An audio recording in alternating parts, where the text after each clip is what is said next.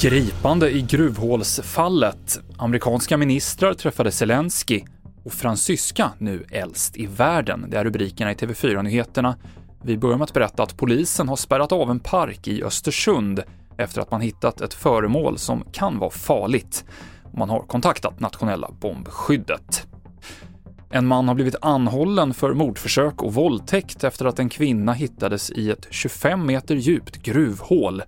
Det var i fredags som förbipasserande hörde rop från gruvhålet som ligger i ett skogsparti mellan Avesta och Norberg och kvinnan kunde undsättas med räddningshelikopter. Det är oklart hur länge hon var fast i gruvhålet.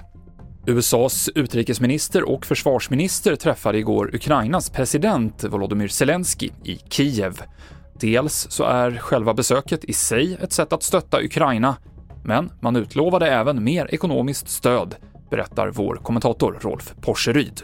De sätter in ytterligare någonstans 300 miljoner dollar. Det är lite oklart det där, men det ska dels i huvudsak gå till i, i cash den här gången så att både Ukraina men också många av länderna, eh, eh NATO-länderna kan få pengar för att skicka in sina gamla eh, Eh, stridsvagnar och, och rysk eh, eh militär eh, eh, utrustning så får de, kan de köpa nytt amerikanskt istället. Och det gör att processen fortsätter och som vi hörde eh, försvarsministern Austin sa att vi måste göra allt vi kan för att stå emot så länge som möjligt. Och det är det det handlar om. Så det här är i det avseendet ett viktigt besök, tveklöst.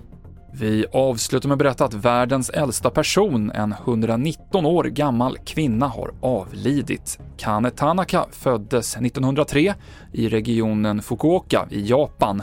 Hon hade tänkt närvara vid tändandet av den olympiska elden i Tokyo förra året, men kunde inte på grund av coronapandemin.